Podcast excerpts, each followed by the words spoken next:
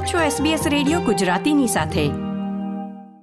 મિત્રો, તમને જાણીને નવાઈ લાગશે, પરંતુ ઓસ્ટ્રેલિયાના ત્રેવીસ મિલિયનથી વધુ લોકો તંદુરસ્ત આહાર લેતા નથી. અચંબામાં મૂકી દે તેવી વાત છે, પરંતુ આ હકીકત છે. અને એક નવા મૂલ્યાંકનમાં જાણવા મળ્યું છે કે છેલ્લા પંદર વર્ષમાં, એટલે કે જૂન બે હજાર એકવીસ સુધી, લોકોના આહારમાં સુધારો કરવા અને સ્થૂળતા ઘટાડવા માટે વૈશ્વિક સ્તરે ભલામણ કરાયેલી નીતિઓનો અમલ કરવા માટે કેન્દ્ર સરકારે માત્ર મર્યાદિત પગલાઓ જ લીધા છે. આપણા સૌના સ્વાસ્થ્ય વિશેની થોડી વિગતો જાણીએ. આ અહેવાલ થકી.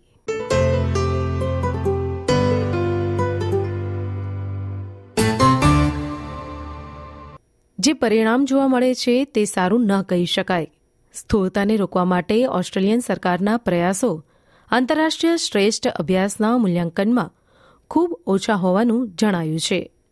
ફૂડ પોલિસી ઇન્ડેક્સ કે જે લોકોના આહારમાં સુધારો કરવા માટે વૈશ્વિક સ્તરે ભલામણ કરાયેલી નીતિઓના ફેડરલ, રાજ્ય અને પ્રાદેશિક અમલીકરણના મૂલ્યાંકનમાં વિકાસ કરવામાં આવ્યો છે અને અન્ય દેશોની સરખામણીમાં કોમનવેલ્થ સરકાર દ્વારા છેલ્લા પાંચ વર્ષમાં મર્યાદિત નીતિગત પ્રગતિ જોવા મળી છે. Institute of health transformation at Deakin યુનિવર્સિટીના સહપ્રાધ્યાપક ગેરી સેક્સ કહે છે કે કાર્યવાહીના અભાવના કારણે ઓસ્ટ્રેલિયા પાછળ પડી રહ્યું છે જ્યારે બીજા દેશો લોકોના આહારને સુધારવા અંગે કડક પગલાં લે છે તેની સામે ઓસ્ટ્રેલિયા ખૂબ જ નાનું પગલું ભરે છે While other countries are taking strong steps to try and improve population diet, um, Australia's really making uh, taking very little action at all. Um, and, and so we're going backwards compared to the rest of the world.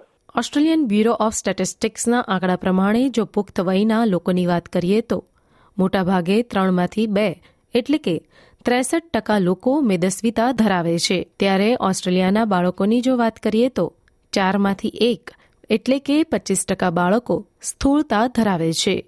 Australian dietary ગાઈડલાઇન્સના આધારે માત્ર સાત ટકા ઓસ્ટ્રેલિયાવાસીઓ જ તંદુરસ્ત ખોરાક આરોગ્ય છે. વર્ષ બે હજાર બાવીસ ફૂડ પોલિસી ઇન્ડેક્સ રિપોર્ટ જણાવે છે કે વસ્તીના આહારમાં સુધારો કરવા માટે સરકારના વ્યાપક પ્રતિસાદની જરૂર છે અને તે મુજબ નેતૃત્વ દ્વારા ચલાવવાની જરૂર છે This is a public health crisis for Australia. Unhealthy diets and obesity are the leading contributors to poor health in Australia, and we need to take urgent action. We need the government to take it seriously, um, and we've seen other governments around the world take they are taking it seriously and they are implementing uh, these measures that are recommended by public health groups.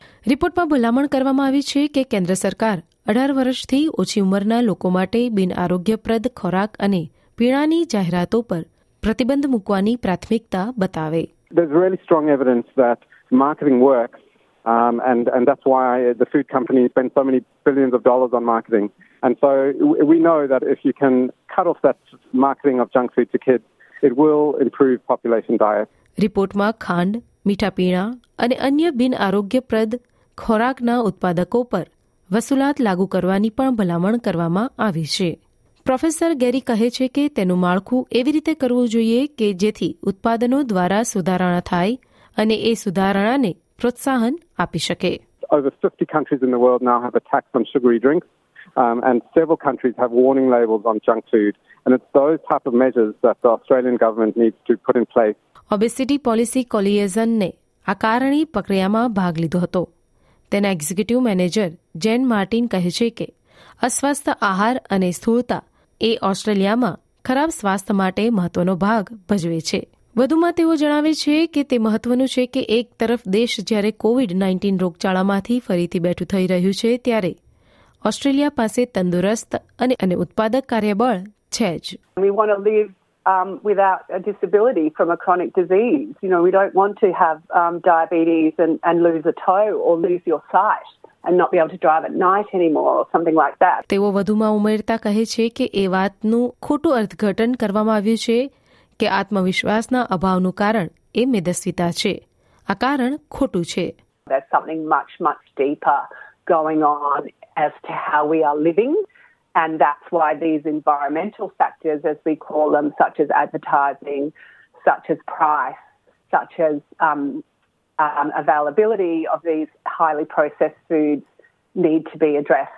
Food policy index report સુધારાના કેટલાક ક્ષેત્રો પર પણ પ્રકાશ પાડે છે તેમાં જાણવા મળ્યું છે કે કેન્દ્ર સરકારે ફૂડ લેબલિંગના ક્ષેત્રમાં ઘટકોની સૂચિ, પોષણ અંગેની માહિતી અને આરોગ્ય દાવાઓના નિયમન સાથે સારી પ્રગતિ કરી છે.